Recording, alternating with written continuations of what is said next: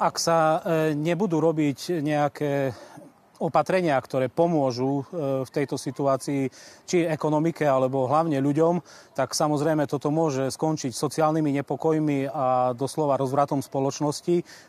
napríklad e, v Čechách sa už bežne hovorí nie o energetickej kríze, ale o energetickom kolapse a v podstate toto nás môže očakávať, pretože aj napriek tomu, že je sľubované, že budú zastropované ceny energií, elektríny, plynu a tak ďalej, tak toto sa týka len domácnosti, ale firiem nie. A to znamená, že ak firmy to prenesú do cien, tak to zase bude e, nejakým spôsobom zvyšovať infláciu, pretože jednoducho, či sú to pekári, potravinári, alebo aj iné firmy, strojárske a tak ďalej, všetci budú musieť zvyšovať ceny svojich výrobkov a tým pádom tak či tak to dopadne na tých obyčajných obyvateľov, spotrebiteľov, ktorí potrebujú nejakým spôsobom e, vyžiť. A problémom je, že už teraz majú mnohé rodiny na Slovensku obrovský problém vyžiť v tejto situácii.